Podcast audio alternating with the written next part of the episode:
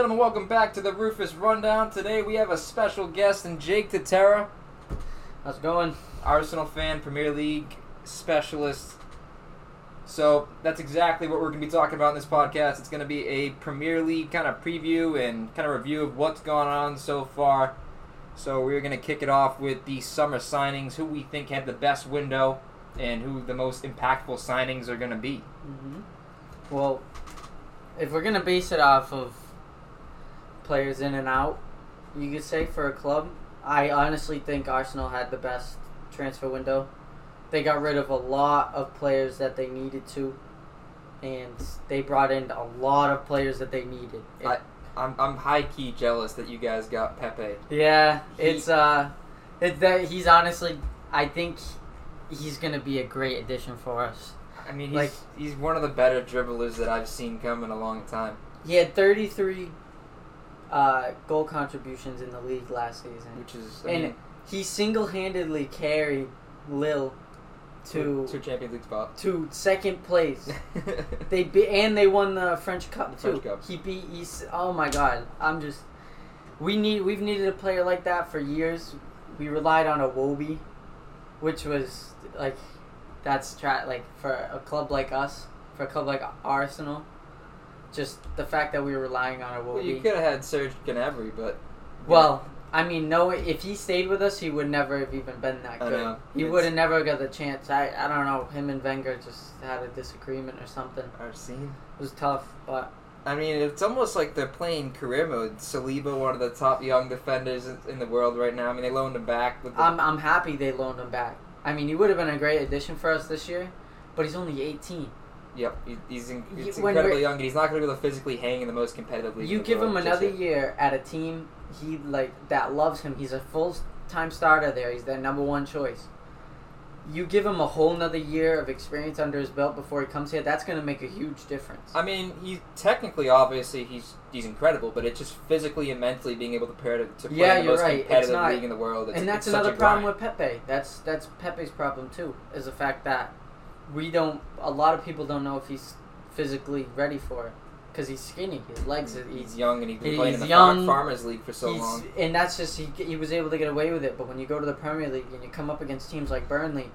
And, and Newcastle and stuff, who just got big defenders like And, uh, Van Dijk. And if, and, and if and if well not even Van Dijk, but like teams like that, if they if they beat you, they're just gonna smash you in the shins. And Yeah. they're gonna take the yellow They're card. gonna they're beat take you the red up. card. They're gonna take their twenty percent possession, send long balls over the top. They're gonna throw Mhm. shoulders in you and elbows and Yeah, so if, if he can, that, and I think he will. Uh, he- Emery tends to do that. He tends to get the best out of players. Uh, he tends to like.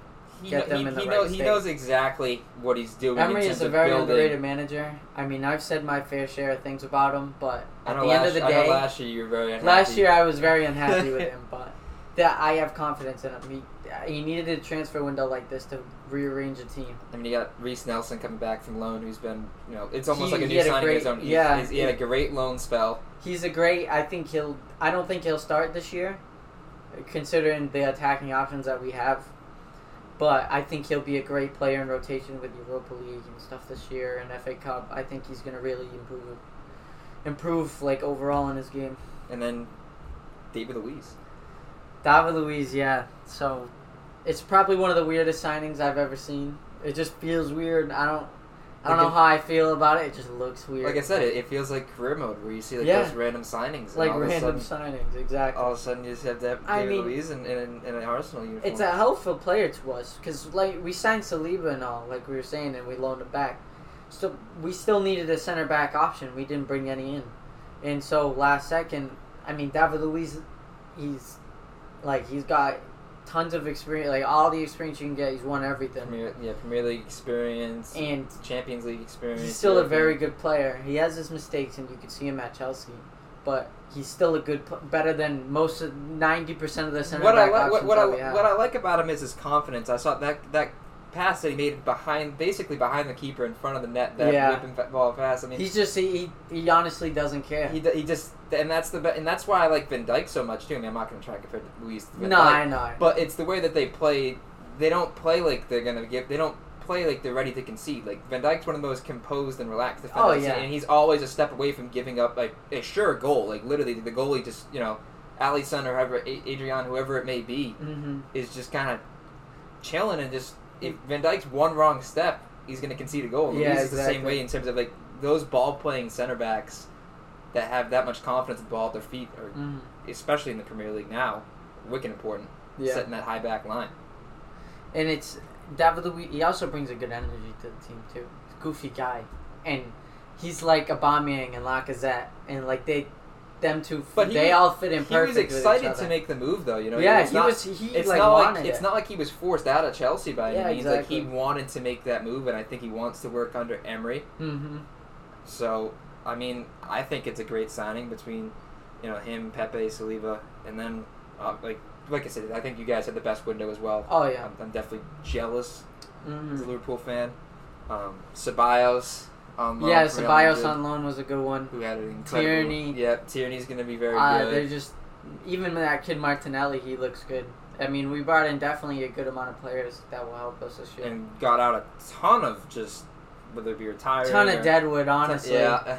like yeah, it starts giving up. as- Like Ramsey especially.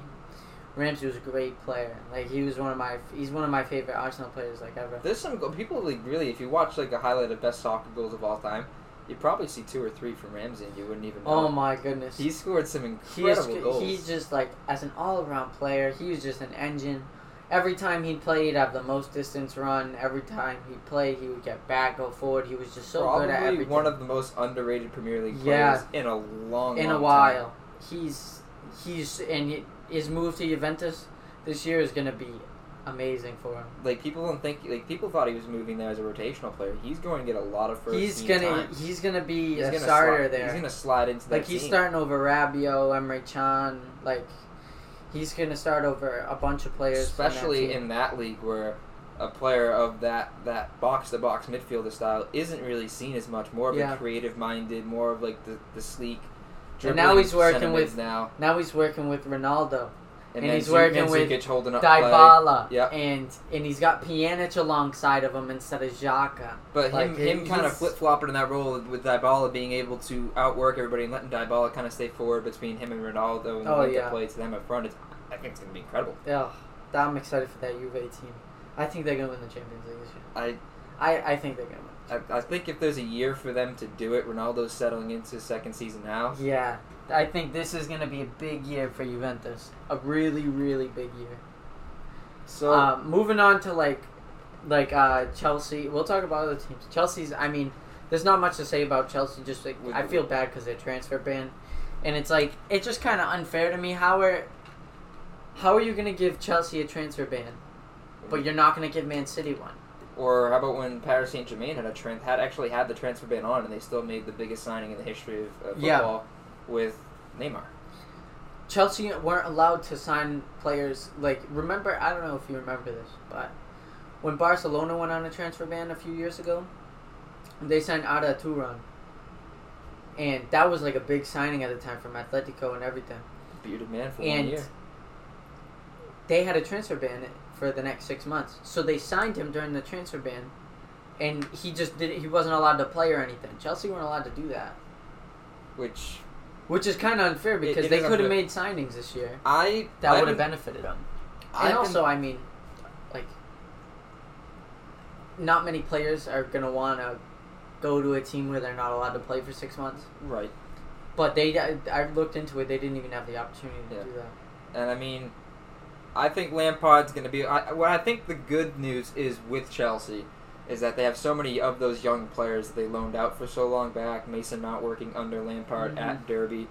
I mean, like I've been saying it for a while now. I think I'm going to be a closet Chelsea fan this year strictly because Pulisic's there and all these young kids. It's going to be hard for me not to root. It's for hard not to root for kids. like Pulisic and stuff, Pulisic and Mason And- Mount and players like and that. like Hudson Odoi and everything. Yeah, I w- especially when they get back from injury. But I think it's going to benefit you know Lampard and benefit the players that they're going to be able to respond to. I think younger players being able to respond to that younger coach that's good. more spontaneous and more passionate, and a guy who has had such a career history at Chelsea Football Club. I think Mhm. it's going to be that he's that club legend style that he's people like are worried about him getting that respect. I think all the younger players know exactly watching him as they grew up hmm probably for players like Mason Mount and stuff, were literally that's who they wanted to be, especially in the roles they were in. Yeah, Lampard. Lampard coming in as a manager helps a lot because he he understands the young players. Like he was a he was in the youth systems himself, and what I think too is having Mason Mount like he did last year on Derby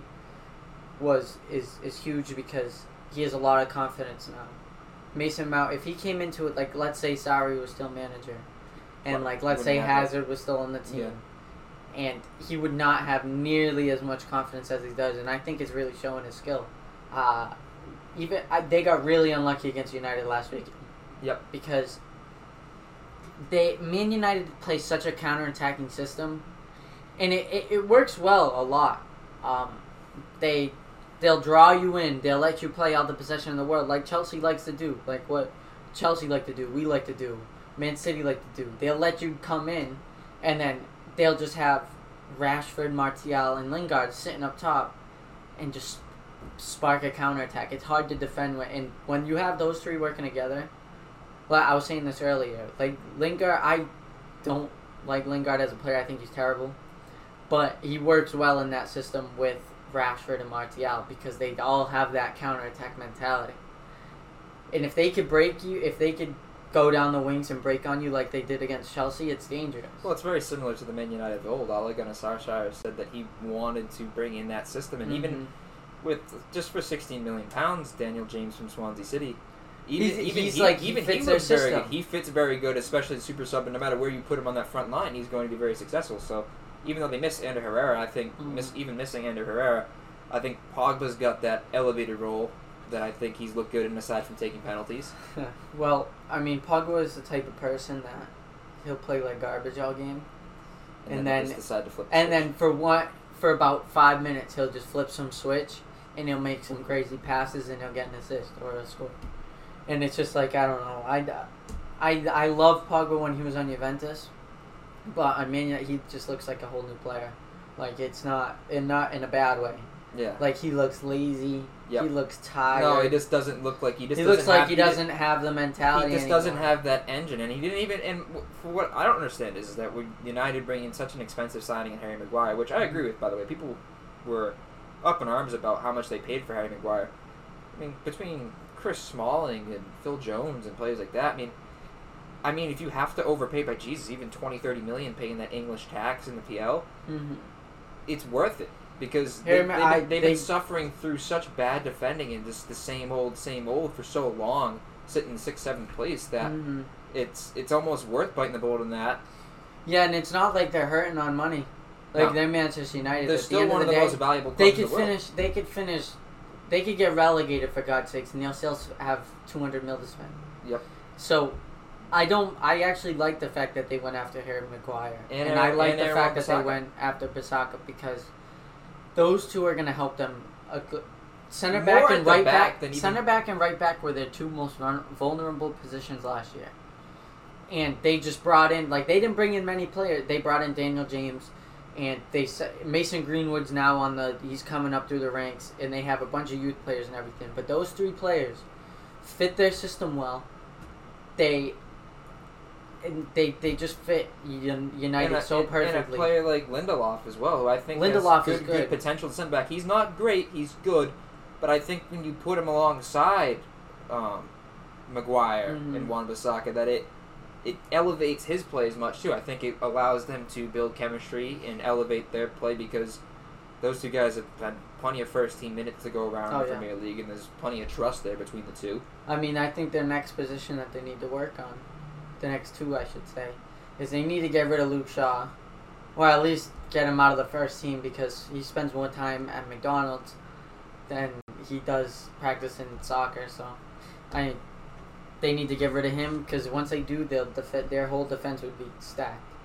And they need to focus on a new center mid. If you're gonna keep Pogba, if you're gonna keep Pog, The, like the problem is that he doesn't want to be there. I don't think he wants. I to be don't think no, he doesn't want to be He there. wanted to either go to Real, Juventus. He basically would have taken any option except going to Man Yeah. United. And and what I didn't understand was that for the value that he was going to get, even if you you sold him for eighty to ninety million pounds, yeah, at least you know make how, your you- money back. You know how many quality players you could bring in for that price? Like Daniel James was sixteen million pounds, and he's already scored for them. You know, I'm not. You know, you're not going to compete for the league this year as it is, but Yeah. you you can compete for a Champions League qualification yeah, for sure. you right could now work your is. way to it. And you could bring in a couple of quality players. You could bring in another quality left back. You could bring in a couple of quality midfielders that you could rotate in and get comfortable with. Well, and I think Pogba. I think he wants to stay for now to get all the attention that he can get. Because right now, and especially, um, I know you've been seeing this too. The uh, how Sky Sports and like Twitter and everything were like getting together for like the racial abuse that was towards Pogba.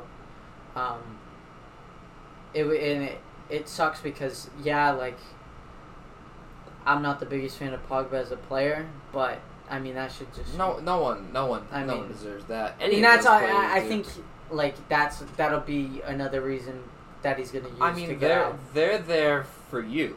Yeah, I mean, as as as a fan, you root for for laundry, but your laundry really is only existed because those players are willing to play. yeah, You're paying to see them. I mean, don't get me wrong, they're trying to make a living too, but they could be doing anything else. They're following their passion just as well as Yeah, you're like- committing your passion to the team. you do anything to get in that spot. E- exactly. Like, how are you just gonna? And to don't then be racially prejudiced against by the people that you're supposed to be supported by. Yeah, it- it's just that's a whole it's a whole mess. It's a whole nother. I mean, and then it kind of. Ref, I mean, with the Kolasinac and Ozil thing as well too. That's security, crazy. Then, which is just a wild deal in its own. Like they and they had nothing to do with it either. They didn't No. do anything to like start it. There's the gang. There's a gang in London. There's two gangs in London that have been like rivals, I guess. I read up on this, and what they were trying to do is see who could get the highest target, the highest like quality target. One of them went out, decided to go after Mesut Ozil for no reason.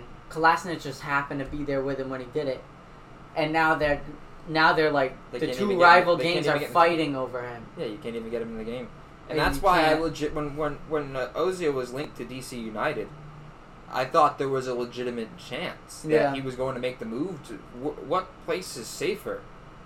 Yeah, than then going then to play in the MLS, and not, not even that. Nah, D- yeah, nonetheless, DC. DC. You know what? What place is safer in the world than, than there for a player like that? Which would have been a shame. Beautiful he's a, city, he's, by a, he's, a, he's a talented player, but you know, I, I I'm wishing both of them the best. It's just crazy what those players over there have to go with as opposed to over here. You know, Yeah, Oppo- as opposed to you know, you know Russell, Russell Westbrook has to deal with a heckler once in a while, and and, I, Yeah. and, and I get that, but like.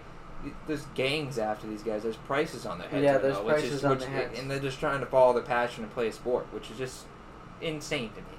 yeah, that's wild. That I'll never get. I'll never get through that. That's weird. And then I guess we can touch on Liverpool's transfer. window. Yeah, I was gonna say we could talk about Liverpool and City. Um, I mean Liverpool. I don't. I kind of agree with what they did this year. They spent a lot of money last year, and they brought in some key players. Obviously, they their squad at the end of last season was like untouchable. Like, Yeah. why would you want to take anyone out of that team? Why would you want to replace anyone? There's only one. there was such uh, a ad- good connection, such a good vibe going on in that play in, in Liverpool, and the, obviously the quality is more than there. I mean, their front three is ridiculous. Their back line is ridiculous. I mean, then you have the perfect super sub, the two super subs really, in Wijnaldum and Origi that can come on. And, and exactly, and Hen- and, and in, the, in the midfield, Henderson and Wijnaldum are like, and Fabinho. Fabinho Fabinho's was one of the best- outstanding last year. He really doesn't. The statistics don't support. I Mhm. mean, you're not going to see him show up on the stat sheet, but he's one of the best holding midfielders in the world. At this Yeah, I think in terms of talent, Henderson is not the most talented, but he is a workhorse. And he's not gonna. And he's he's not not- gonna play in a lot of the games and like the Norwich games and stuff No, like that. yeah. He's, he, he'll he'll come on. Like you have rotation, like you have a good rotation. in during the big games, there's no better person I'd want out there because he loves- wearing that armband. He will put everything into it, and that just the connection those guys have. I mean, even when Van Dijk was wearing the armband and Henderson checked on just last week, um, Van Dijk took the armband off and was set to give it to Henderson, and Yeah. Henderson said, "Don't worry about it. It's gonna leave it off." And that's just, I mean, between him and Milner as vice captain and captain, I mean, those guys are certainly not the most talented.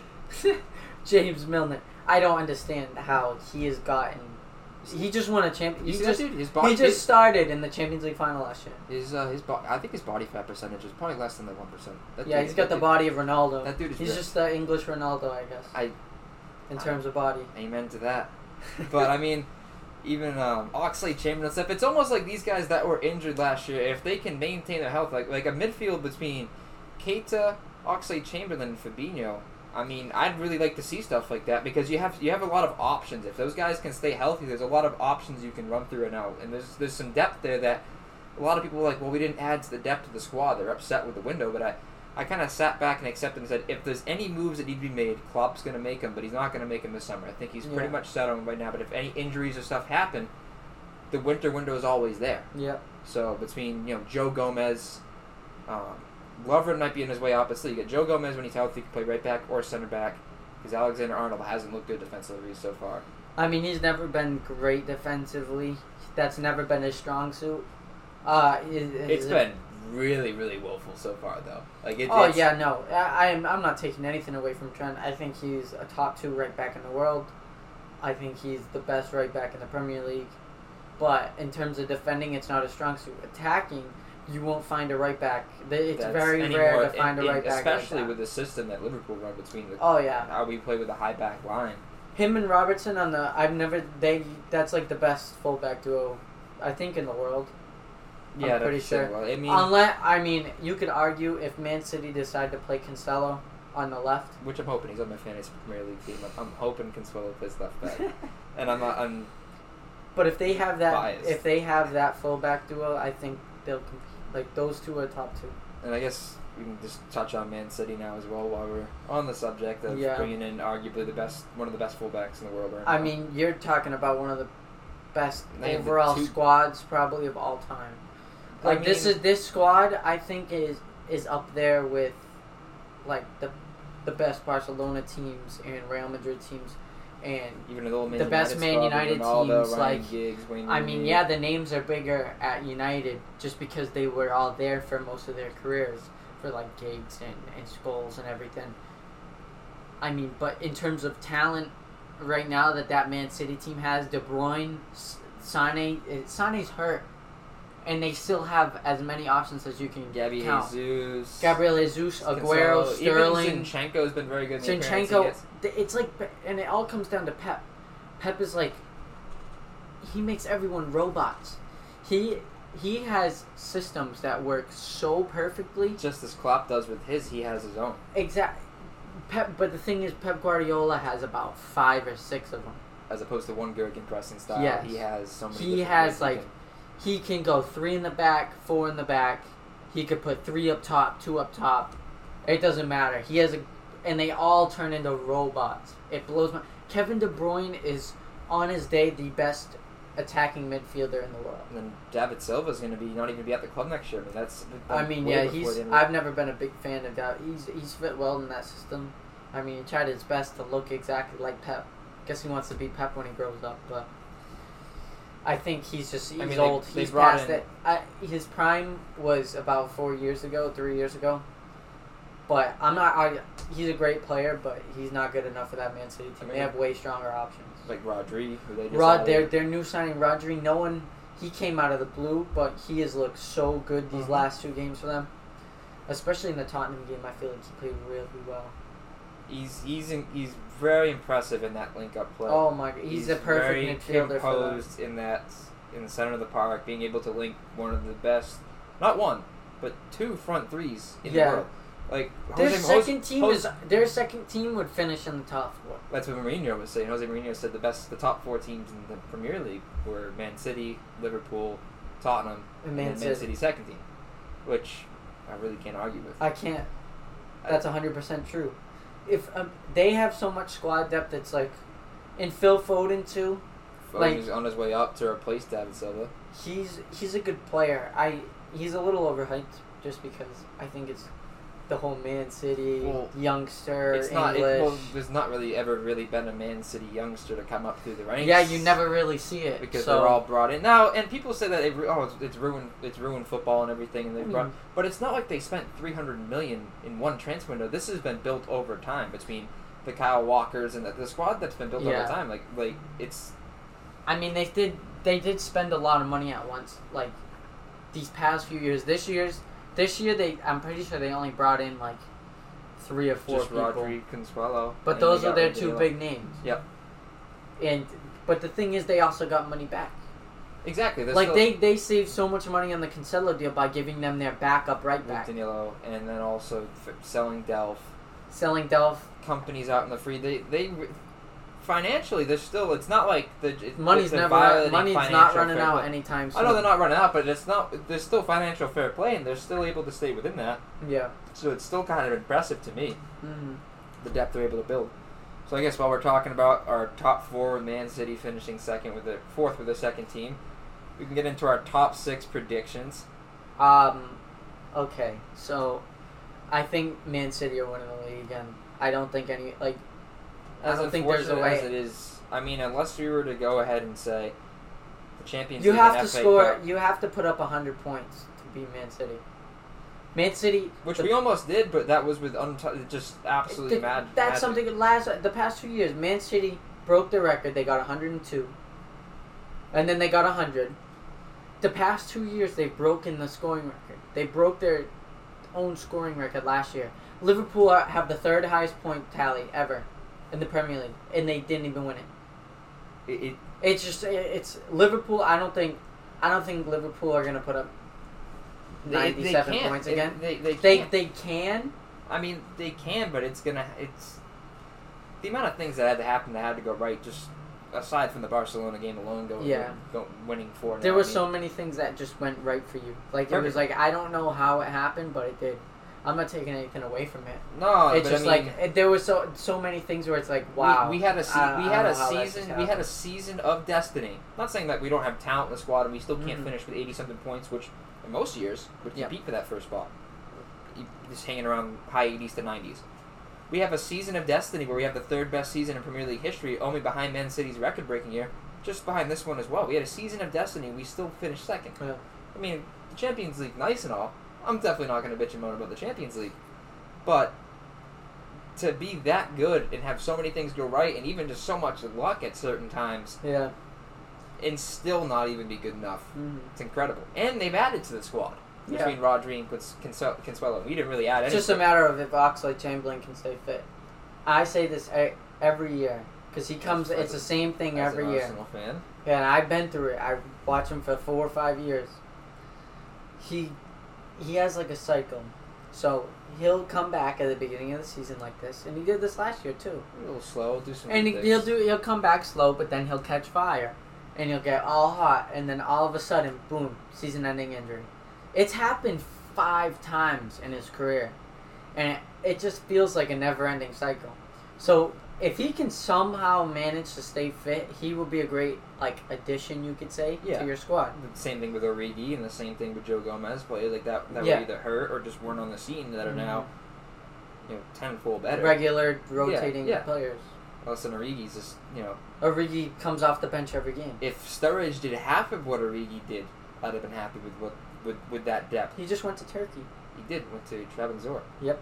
But just like, made that signing today. yep. Um, he was at the he was at the, uh, the Madeira feast in New Bedford. Yeah, too. yeah, he was. I I, was- I, I, heard about that. I wasn't there, but No, I saw jo- uh, jo- uh, Michael Josh Garcia sent me a picture. picture it, yeah, yeah. he sent me a picture. I was like, "What in the world's going on in New Bedford right now? Why is Daniel Sturridge there?" But I mean, like, if he had done half, if, if so many of those guys, like even Shaqiri, had done like half of that Oh, yeah. you know, I I'd have been ecstatic. Origi's could probably fit into the top of, like first eleven of any other squad in the Premier League right now, outside of us and Man City. Uh, eh, maybe not Arsenal either because he. I does think everything. any side outside the top six. He's at that, that, that, yeah. And then, so, like I said, I like I said, Man City, easily, you know, I not maybe not easily, but I mean, should be easily, unless Liverpool are gonna have to go. They're gonna have to turn on a whole new mode. I mean, we If lost. I mean, we lost City. one game last year. One game we lost. Well, it's crazy that you guys were nine points up at around Christmas time last year, and just and Man City still managed to get back. and, and what it was is just like we were mentioning before the squad depth. Squad depth. You- They they, they just fine, have and everyone. then, champ- and then Champions League football came around, and that's when we started to fall off and draw against Mhm. teams like Everton and stuff like that. It's, unfor- it's unfortunate. Top six predictions. We never really said them. Man City at one, Liverpool two, Arsenal three for me. I'd go Tottenham four, Man United five, And I think Wolves are going to break into the top six at six. Yeah, I think. I think it goes Man City, Liverpool, one and two. And then I think Tottenham will still finish third. I think we'll get the fourth spot. I think Man U will finish fifth. And I think Leicester are gonna finish sixth. James Maddison's a good player. And then Chelsea, Wolves, and like Yeah. it really honestly. Everton doesn't too. I think Everton should be able to start to compete a little bit. They should. They should at least. I mean, they like uh, they look, they look good defensive. They look really solid defensively in their opening two games. It's just a matter if they can get that front line going. They have the talent there. Their front line is going to be kind of like ridiculous this year. I think Richarlison will start up top. I think they'll have Iwobi, Sigurdsson, and Bernard. That's a good front four to work with. It's not. I don't think it's good enough to get into the top six yet. but it'll certainly but- keep you in contention. I think they will stay And that's that's considering if everybody if everybody eight. stays healthy too. If that's if that top four stays healthy and say James Maddison goes down or Anthony Martial goes down, that totally changes the picture. But Oh, yeah. assuming that everybody stays healthy, which is where we're making our predictions. Yeah. You know, I mean, that that squad could easily move into the top six depending on the health of oh, teams Oh, yeah. like Manchester United and Arsenal and Tottenham. And, and like I was saying to you before, I, I think Arsenal, if Arsenal were to say, you know, we don't want the Europa League, if they were to just play their second team for the Europa League, Mhm. even the FA Cup, I think maybe competing for the league, like I said, maybe that's a stretch. But you guys could certainly compete if you just strictly focused on the Premier League. I think you could compete for the title, if not the two spot, definitely the two spot. It comes down to squad depth, too. Like Which as of right now, realistically, with our defense, I mean, when it's fully fit, it's a different story. is Joe But like, returning, we Bob don't Holding. know how. Like Tierney and Holding, they're good on their day, but I I have never, I've never really watched Tierney play, like in an actual game before. Holding. He's done this before, and he kind and he came back after his injury, and he wasn't that great last time. So I hope it's different this time. Bellerin, I mean, he was out for three months before he re-injured himself on his on the game back, Yeah, and he did it again, and he was out for what? It's been six, seven months now, eight months. you just hope that this time it's I done. just hope that this time everyone can stay healthy. Tierney's known to be injury prone. That's why he had such a little price tag. And then, but even Monreal's looked good so far this year. I mean, yeah, Monreal's kind of just like all rel- all reliable in a sense. Like he's a great squad player, but you don't want him as a regular starter. And like we were mentioning Ozil and Kolasinac, I think Kolasinac is a great weapon at left back. He's not, he's not like a lot of left backs. He's, He's got a- a, he's very got a different play shot. style. He's a very strong player. He's not the quickest fullback, but he's He mentally, makes a lot of mistakes in terms of knowing the game. That's where he lacks. He has the bot. He has the physicality. He has the shooting has ability. all the physical ability. He has all of it, but he just. I feel like when you watch him, he doesn't know the game that well. It, it feels like in a sense. He's just kind of a brute. He just kind of just yeah. He runs around with his head He down. real, I mean, which is fine because there's certain players in the world right now, like Virgil van Dijk, that have that pace, have that strength, and they're but he knows the But, game. and he knows the game, but even knowing that, he sometimes makes the wrong decision. But he makes those decisions and takes those risks, knowing that his recovery is going to be very good because of how physically adapt he is to the game. hmm I think Kolasinac doesn't really have like the idea of that, and he just kind of wings it out there Yeah, with his physical ability. I mean, yeah, I I like him. I would want that to be my backup left back. Like I I say we get rid of Monreal while we can. Like I love him and all. He's been at the. He's honestly the longest serving player at our club right now, which is kind of crazy, but he um he's just I think he's past it. Like we saw his best years already, so I say we send him back to Spain or something. I think he'll like it there. Valencia, Yeah, something, like that. He'll fit in great there. Yeah. But um, going back to top six though, like you said, it all comes down to who stays fit, and it just you can't really predict it yet. Um, like, and it comes down to Wolves too. Wolves, they're they play great against the top six, but then they'll go to They, they're not. they'll go to they'll go to fucking Cardiff away, Well, that's where the youth and they'll and they'll get That's where the youth like comes four, in, and it's and, it, and it's a sign of a weak team because of the fact that even like high school teams and stuff growing up when I was playing, it's like it's fine. You can play, you go up, you show up big games, win big games, cool. Get your names in the paper and everything. And the next week when you play the team that's worse, you play down on them. Mm-hmm.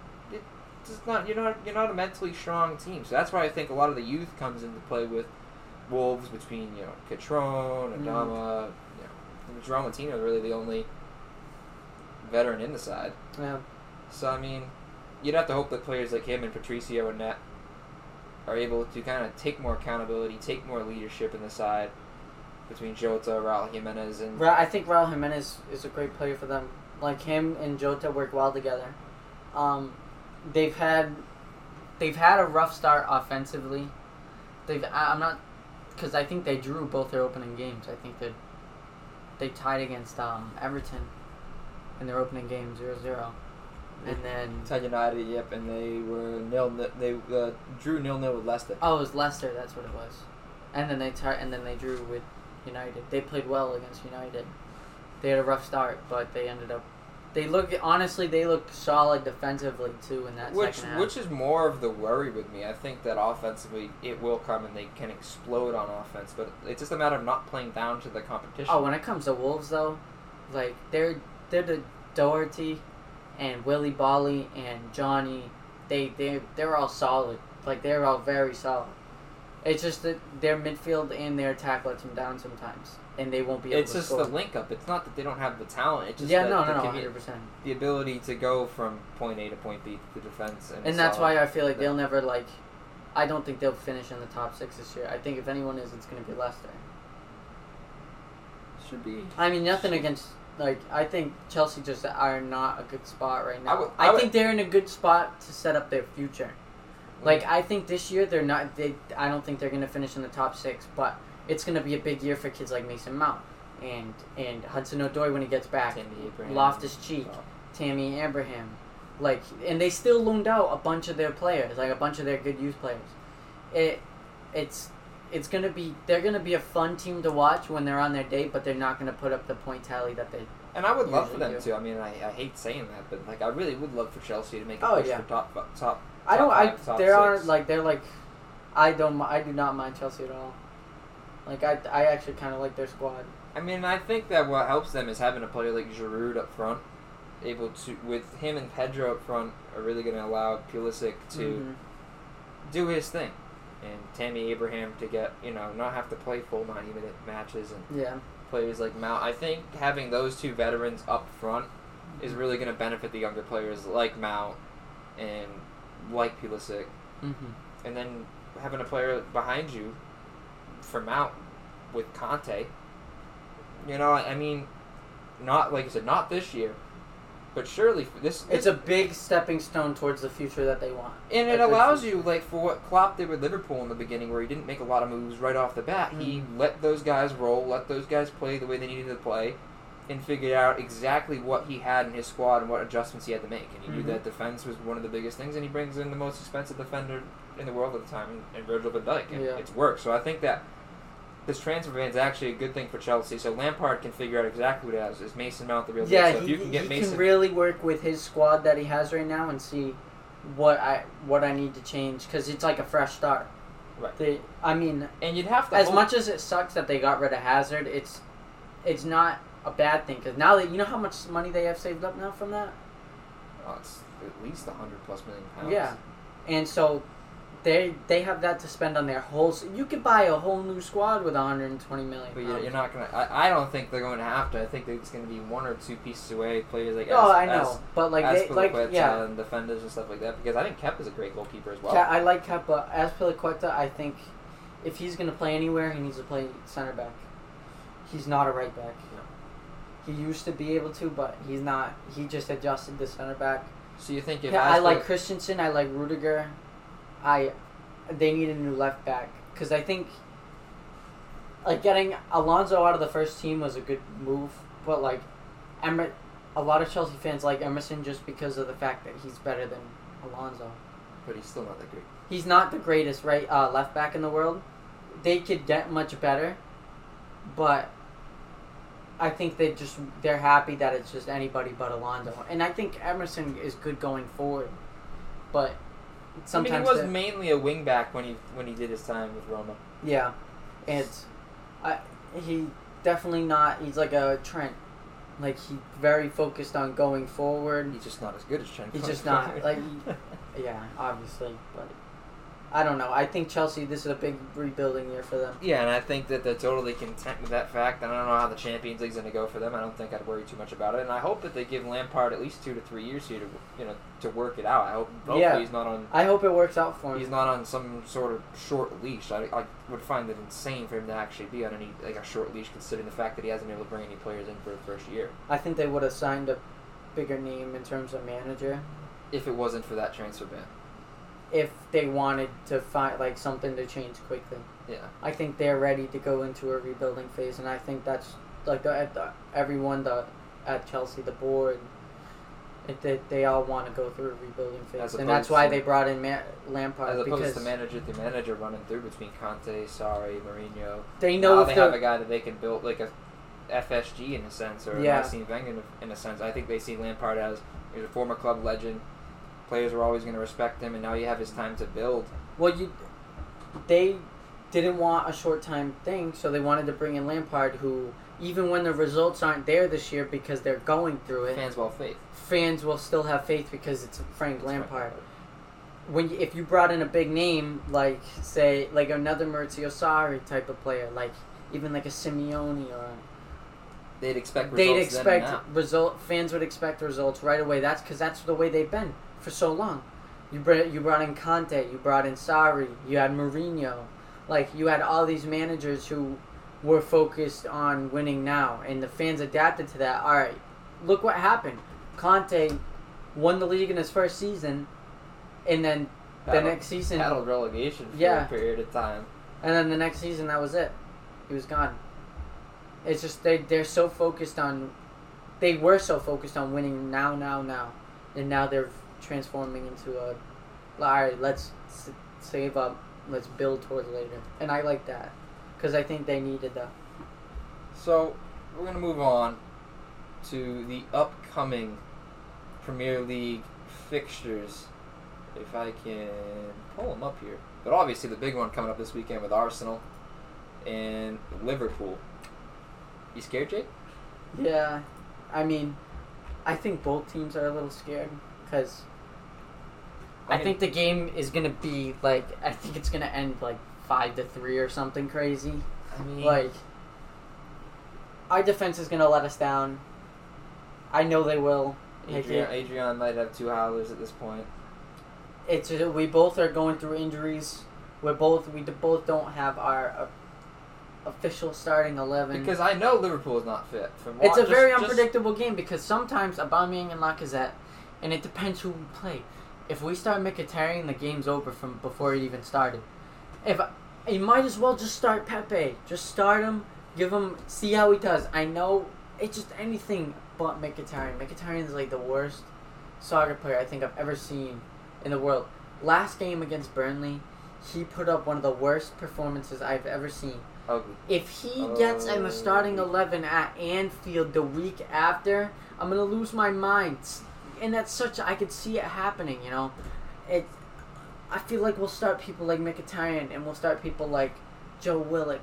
Th- nothing against Joe Willock, he's been great the first two games, but you can't just throw him in a. He's not going to He's be not gonna- mentally ready to play at Anfield, and even players that have passed have said that it's just mentally the most. You cannot prepare for the environment that you're going to experience at Anfield, no matter what It would level just of play you it would just make sense, right, for us to start Sokratis and David Luiz. Those are our two best center back options. But something Emery would do is he'd take out David Luiz and he'd put in Chambers for that game.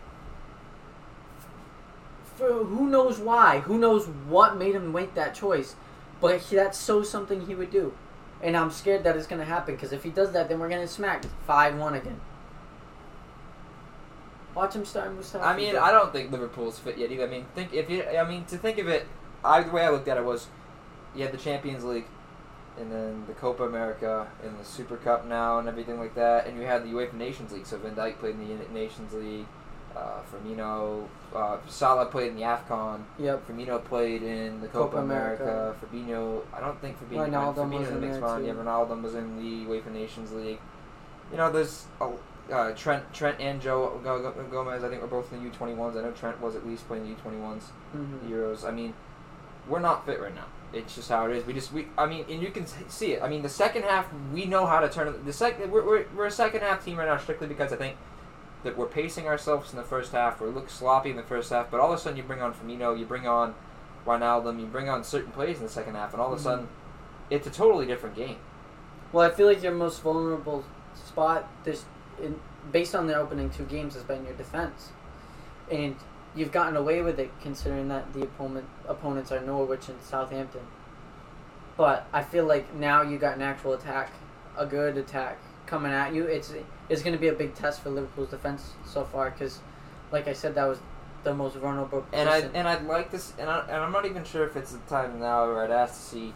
I think Gomez is better as a center back, but it's Trent's gonna have to prove himself at right back this game. I don't think there's any way you don't play Trent hmm to take advantage of your defense. I just hope that he's at least semi decent going back this game. I he mean, even if you wanted to, also you could start Fabinho at center back if you really wanted to. I mean, for I've been kind of on that for a while, like a five at the back with with Fabinho, Gomez, Van Dijk, and then the wing, and Robertson on the wing backs. on the wing backs because you have you could play Fabinho in that cent- that that more elevated center back role Mhm. Man City did of, the- at the tip of the point, Man City did that with. Fernandinho. and then you could play Van Dijk and Gomez on those your outer center back sides to kind of make up for that pace that maybe when Alexander Arnold and, and Andrew Robertson get forward too much. And I'm and I'm not saying we won't we won't see that this year because there's probably a good chance that we may. I mean, it's how I would. I mean, It's just a like it all comes down if Joe Gomez stays fit, and it fitness is such a key part of a year. One major injury, and your whole year changes. So it's early. We're still in August. There's a we got a season last until May. So it all depends on who could stay fit during that long season, in ter- in terms of long term. But I I would start Joe Gomez with Van Dijk, and then I put Robertson, Trent in the midfield. I put Fabinho, Henderson. Is Henderson fit? Henderson, Henderson's fit. He just you know they've been kind of rotating guys in like Yeah. Ox to get fit. Gates is not fit. I know Gates had a muscle injury recently Mhm. in, in training, which is unfortunate because he's a really creative player in the field that I really want to see some of, but wasn't able to get into a groove last year, and he's been injured ever since. And I think Wijnaldum has to start. Wijnaldum in big games at home is a completely different player than I mean, Wijnaldum away. I kind of agree with that. I I think that your best bet might be to start Ox with Henderson, elevated in front of Fabinho, and then at halftime, if you need to bring on Wijnaldum for Oxlade Chamberlain, if say Oxlade Chamberlain has a good at the moment or anything like that, Mhm. you can make that adjustment at halftime. And I think that the same goes for Origi because Mane had that banger last week. I think Mane's been one of the best players. I think Mane is the most talented player in Liverpool. I, I, I think Firmino might be the most. I'm not. Talent's a tough word. I think that. I think Firmino really can do just about anything in that team. But I mean, so can Mane. It's really tough with the, the front line depth that we have. Mane, attacking wise, is one of the most dangerous wingers in the world. I mean, with the way he's played in, in this calendar year, he has the most goals in the Premier League Yeah. in just this calendar year, you know, alone. I mean, it's incredible the statistics that he's been able to put up quietly with no penalties taken. I think it's He's not even the main man in the squad. Like Salah is technically the main man. Who right now is not finishing well, but still looks very, very. yeah, I good. mean Salah's always gonna get. He's gonna get ten chances a game, even if he finished two of them. He still has two goals. Right. he's, and that's been I've seen people kind of chirping it like, oh, Salah's a product, uh, product of Klopp's system. He's a product of Klopp's system. That's that's that's that's a true statement. Oh yeah. Why are we going to fault players for fitting into systems? Because don't we chirp the other? Pl- how about players that don't fit into systems that are flops because they can't fit into a system? They go somewhere else and they succeed back in their own league. Hmm. We criticize those players like crazy. Why are we going to criticize a player for fitting into a coach's system? Yeah, I I, that has never made sense to me. Like Alexis is going to leave Man United, he's going to go to Inter, and he's going to dominate. He's going to be an incredible winger again, and we're going to fault Alexis that's for being. up. I mean, maybe That's not, maybe, not, that's debatable. maybe not dominate, but he's going to do a hell of a lot more than he did at Man United. Oh yeah, I mean it didn't take it doesn't take much to do more than what he did at Man United. but he, he might not show shades of his Arsenal self, but he's going to be. He's been criticized so hard, and rightfully so, for not being able to fit into the system there. but he's gonna go elsewhere. People are not even gonna know the difference. Oh, yeah. They're not gonna criticize him. They're gonna be like, oh, he's, he's back to his normal self. I, I- that's, I- that's why I've never agreed with criticizing a player for fitting into a system because it's it's hard. It's hard to come to a new club and just fit right into a system as well as Salah has and as well as Mane has and stuff. As well, it, to buy in is tough. Because look at Pogba. Pogba hasn't succeeded nearly as much at United as he has at Juventus, and he's receiving a lot of the shit for it. Mm-hmm.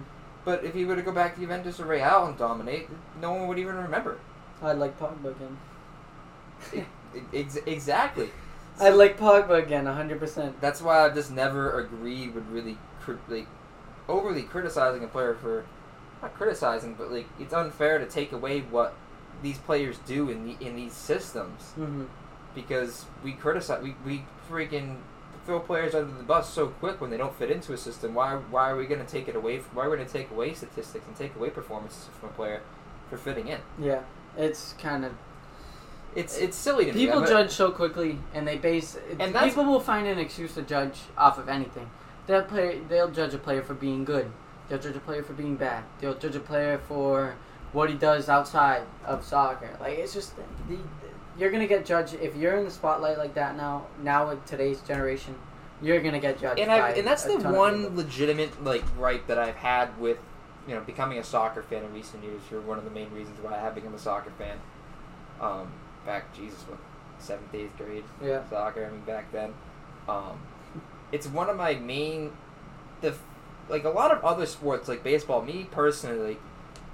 I, I even respect Aaron Judge. I mean, I have my fantasy team. I have to, but like I respect Aaron Judge as a player. Like, and even though it's like Red Sox, Yankees, and stuff, like I respect talent. Like I'm not gonna hate on. I don't just outright hate a club. Like everybody's like, oh Lingard shite, Lingard shite. Like he's really not that bad. He, is he as hyped up as Man United's fan base likes him to be? no, but coming from a Liverpool fan, and I'm not gonna go out here and say that I'd want him in my squad, but if he were the right. If he fit in as well at Liverpool as he does with those front two at, between Rashford and Martial, with that Be a front good line, squad player. you know, you know what I'm saying. I mean, you you know what I'm saying. Like if I could find a player just like that from like whatever club that fit in just as well as Salah or Mane with us, Yeah. Wh- why am I? I'm not gonna go out there and say he's he's shit just because he plays for a team that I that I'm not supposed to No, like. I Like, know.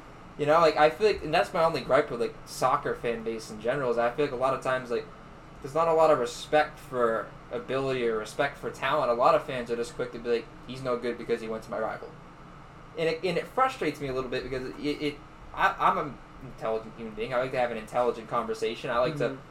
I'm not an Arsenal fan, but I'm jealous. You guys had the best window by far. Yeah. You know, I'm not gonna just because I'm a Liverpool fan to be like, ah, Arsenal and uh, Pepe's gonna be a flop because we didn't sign him. Yeah. I'm not gonna be that guy. I'm jealous. Or Bruno Fernandes if he'd actually gone to United or whatever. Like I want a Bruno Fernandes. I think Bruno Fernandes would have been fantastic in our system. Oh yeah. Box he to is box. disgusting. He is. He could do everything. His tech, uh, technical ability aside, just like you wouldn't even remember Wijnaldum when- if he came into the squad. Just physically alone, his pace, box to box, as a central guy, is just absolutely incredible. Oh yeah. between him and Fami- him and Fabinho pivoting and then Mhm. getting the ball up to Firmino, just insane. It Yeah. would it would have been incredible. I would I, I wish we had the money to make the signing, but I wouldn't have been like all over him had he transferred to, you know, Man United or Tottenham. Yeah. You know, it, that's the only thing that frustrates me with like. Tottenham had a good window too. Yeah, we didn't really talk about like Lo Celso coming in, um, being able to if they are able to keep Eriksen. That's going to be huge if they don't sell Eriksen off, which it doesn't seem like they're going to. Yeah, I don't. He hasn't played yet though, has he? It's Uh, I don't know. It's, it's kind of weird. He always starts off wicked slow. Like he doesn't play the first few games, and then all of a sudden, like around October, November, he just shoots up and goes boom. I mean, think Son's a great player. Ever since even at Son Leverkusen, he was a, he's a terrific player. Um, and like we were talking about fitness earlier, if he can stay healthy and Harry Kane can stay healthy, I mean, Harry Kane is. He looked a shell of himself last year, and he's still and he's he still put up numbers. still put up numbers. So like when Harry Kane's in hurricane form, Yeah, he could. It could be dangerous. I, I mean, mean- I I'm on my fantasy this year. I mean, you got to think of um, Lucas Moura too as like their own Divock. Lucas Moores, he's like the super sub of. He just Yeah. super subs. And he's okay with it. Yeah, and that's the thing is So even at Man City last week, he came on. What was it? Thirty seconds later, off a corner. But it's like certain players in baseball that are able to be pinch. Some not everybody can be a pinch hitter. You can be the best hitter in baseball, and you can pinch hit. Yeah. And you can struggle as, in your career as a pinch hitter. Just it's just a, all these sports are so mentally challenging in their Oh, own yeah. ways that there's just only. I mean, re- regardless of your talent and your physical ability, Mhm. there's still a mental approach that you need to possess to be able to do certain things. And I'm like players like Origi and Moura right now are totally into being that super sub. Oh yeah, they knowing love they only have 30 to 40 minutes, but they're able to sell Tottenham out for that fans, 30 to 40 Tottenham minutes. fans look at Lucas Moura like a club legend because he scored that goal against Ajax. Yeah. Like they love him. So he's chilling there. He likes it. I mean, I don't think Tottenham are gonna win anything anytime soon, but I mean, I, and, and they have a good center back rotation too between Vertonghen, although he was at left back recently. Vertonghen, did he start against Man City? Left back instead of left back. Yeah. It, it's awkward. I, I, I, it needs to be him and Alderweireld and then Davis and Sanchez rotating it. But I mean, but the thing is though, their left backs are like. eh. Danny Rose isn't terrible. Danny Rose isn't terrible, but he's not good enough to challenge for the league. Yeah. And their But right that's why they brought in Serge, Sessegnon. Serge Aurier and Kyle Walker Peters, like But that's why they brought in decent right backs. Yeah, Sessegnon, but also another player that's not going to win you a title. No, And not that's yet, what they should not be- yet.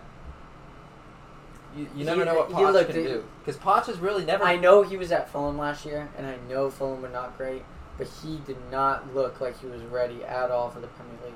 But I, if there's any, if there's there's a certain amount of managers that out of faith and that are able to raise the like the bar for a level of play from a player.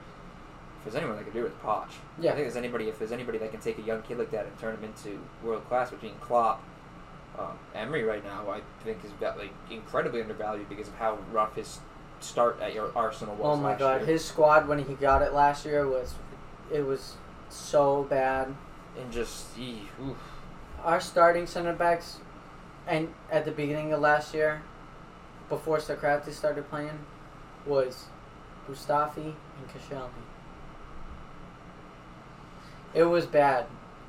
And then we had Maitland Niles was and really turned into a very. good Maitland right Niles has turned into a good, a good right back. I but it kind of it's disappointing because I just want Bellerin to be back. Also because I miss Bellerin and all. I'd like to see Maitland Niles get a shot in the midfield though. I was just about to say that. I hope I want to see him be able to get a chance in, at center mid. Him and Guendouzi would work so well together. Him and Sab- him Guendouzi and Ceballos Yeah. is like our future. Could be our future three midfield. I mean, you have to think. You, you have to think so, right? I mean, I just I don't know Ceballos.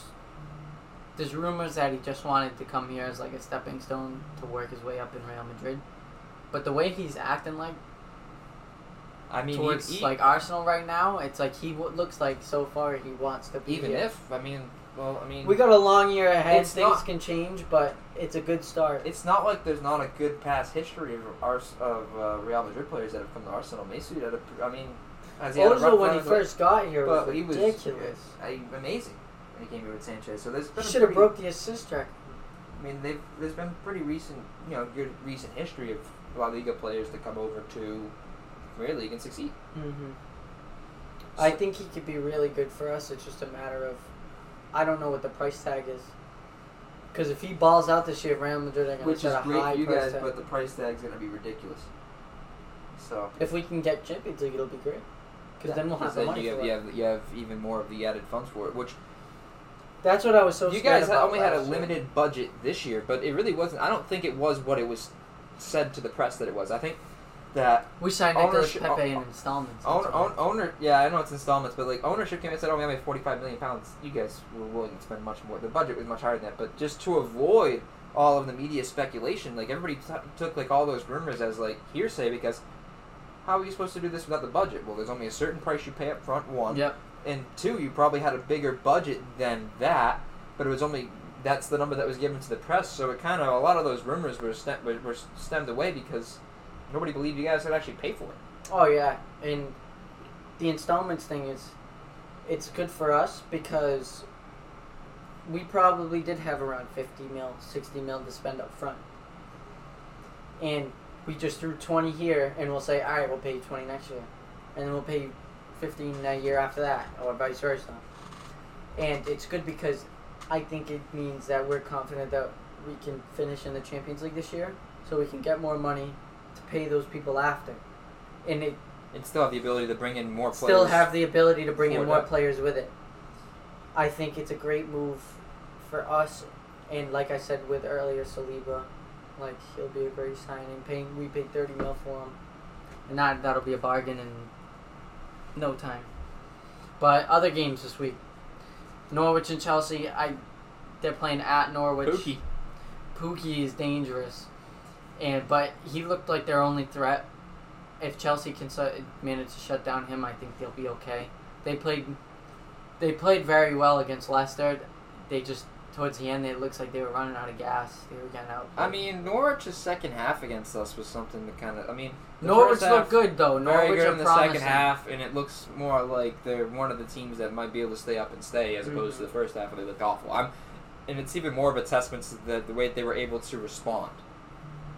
Um, Everton, Aston Villa on Friday. I'm, I'm hoping either Moise Kean or Wesley, personally for me, can break onto the score sheet somehow. Moise Kean less likely. Wesley, if him and Jack Grealish can get a little, little something, something going. I mean, right? You'd have to, you have to imagine. Aston Villa have looked unlucky. Yeah. They, they they played very well. They played very well against Tottenham, But, but, like, they got very unlucky. I'd like to see They played well against Bournemouth, but it was just a little too little too late. Tyrone Mings has looked good. Matt Targett's there has had plenty of experience. But I'd really like to see a little like a connection between Grealish and Wesley. Yeah, that and McGinn is good too. They're number seven. I think Villa. I mean, to see two or three promoted sides, that'd be kind of wild. But I think it's a good possibility. Oh yeah, this year would be the year to do it. Norwich, Norwich look good. Sheffield, I think, will get relegated. Yeah, they just don't. They don't have it as a ma- they just don't have it magical as it was.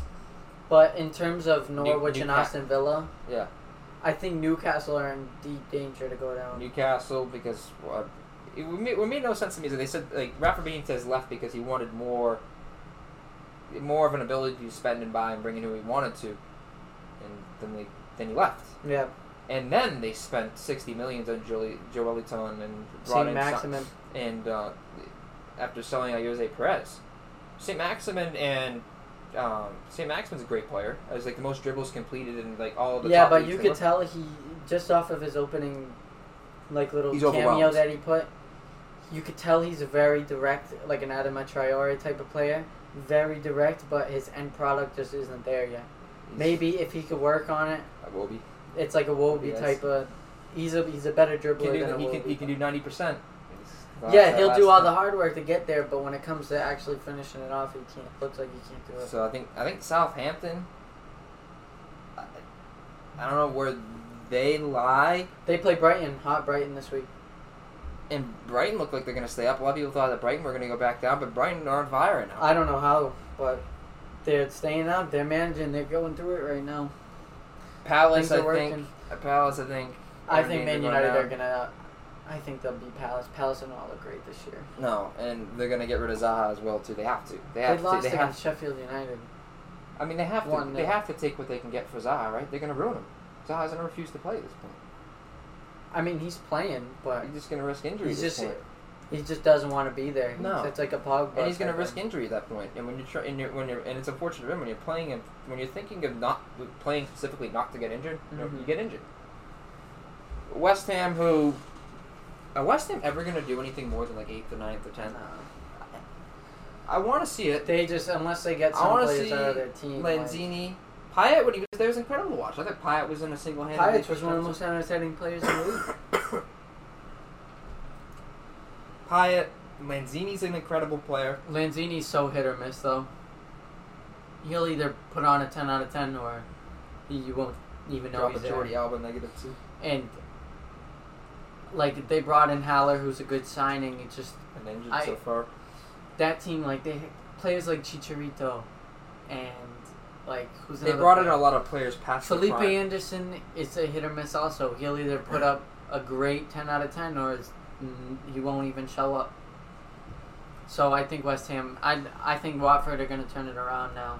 They got I think they'll at Sarr, home Sarr's gonna have to step up. at home against West Ham. I think they'll be fine. Liverpool Arsenal we already went over. Bournemouth, Man City. Man City are just too good. I think. I I mean- I think it'll honestly. I think it'll be four nothing, like, or four one, five one. You have to think after the whole VAR debacle with Spurs. Yeah, they're not going to be too happy. I- Spurs, Spurs at home against Newcastle shouldn't be a problem for them. I think one of the more interesting games of the week is definitely going to be this Wolves Burnley game. Yeah, both. Wolves something to prove, and Burnley's been on fire. Well, not they. They kind of got outplayed last week against Arsenal, but they look good in their opening game.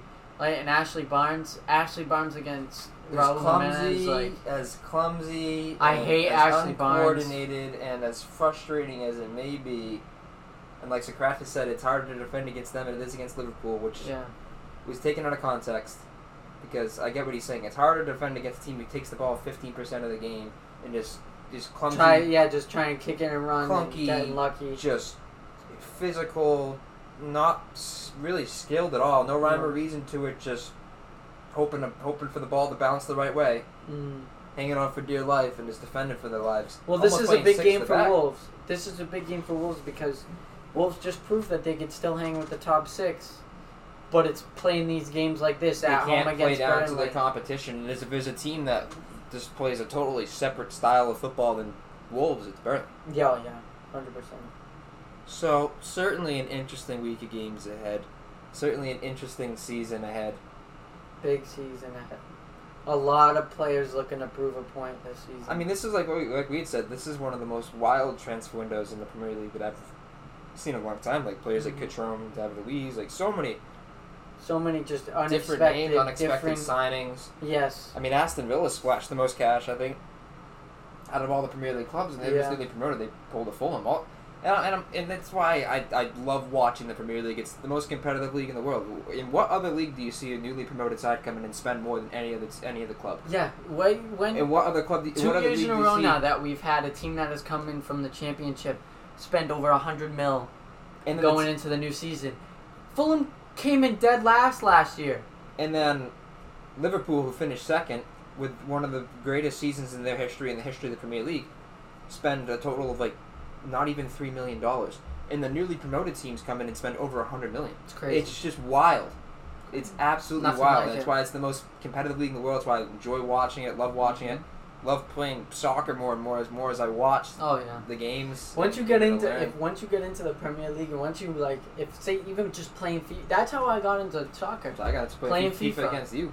Playing FIFA, I started to learn everything about like the players and like and then oh I started to watch more games on TV, and it soccer is just a never ending I did that. a never ending road. It just goes it's one way forever. It's back like when there's um, more and more because you're talking not about and that's the difference between soccer and american sports like football and basketball it's only here that you hear about it but there every other country in the world plays this sport there is nothing it's just a never ending you're finding there's out more and more else. there's deeper things that you can go into it's crazy It's nothing That's the thing. It's like people like baseball, football. I played three sports growing. up. I played soccer growing up. Yeah. Basketball, football, baseball. played everything When if you you're over there, I mean, there's some basketball players, some cricket players, some Mhm. rugby players. You know, a couple of them.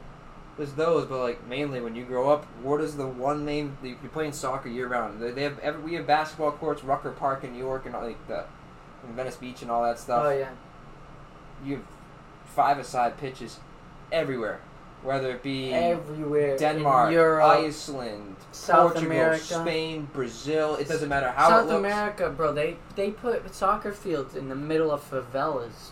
Like just it'll be buildings. They'll It'll play with just fruit. They don't even need a ball. They'll play. Yeah, they don't use a ball. You go to like, you go anywhere in like in West Africa or Southern Africa, even East Africa, like just Africa and and like the southern Southern Asia, like Southern Eastern Asia.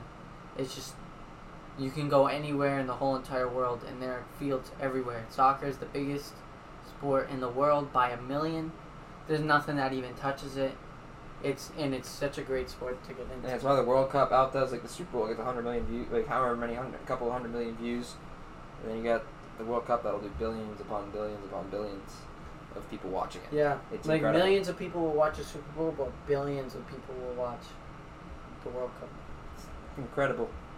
All right, Jake. That's all the time we got. I appreciate you joining me. Anytime, brother. It's gonna be. I'll be back soon. Don't worry. Yeah, we'll, we'll, we'll have Jake back on. I'm gonna try and bring on at least one guest a week coming up in the podcast. I mean, I'm gonna try and get one a week myself. One guest a week would be perfect, or one every two weeks is probably gonna be the more sustainable way of doing it. My website will be launching soon. I'll be writing a little bit for Last Word on Sports pretty soon. And I'll be doing blogs on the website as it is coming up, and the YouTube will be restarting when FIFA 20 launches, and I'll be getting the PS4 for that. So I get my boy Jake to work. Yes, and also we get some uh, Pro Club raps as well too. So thank you guys for listening.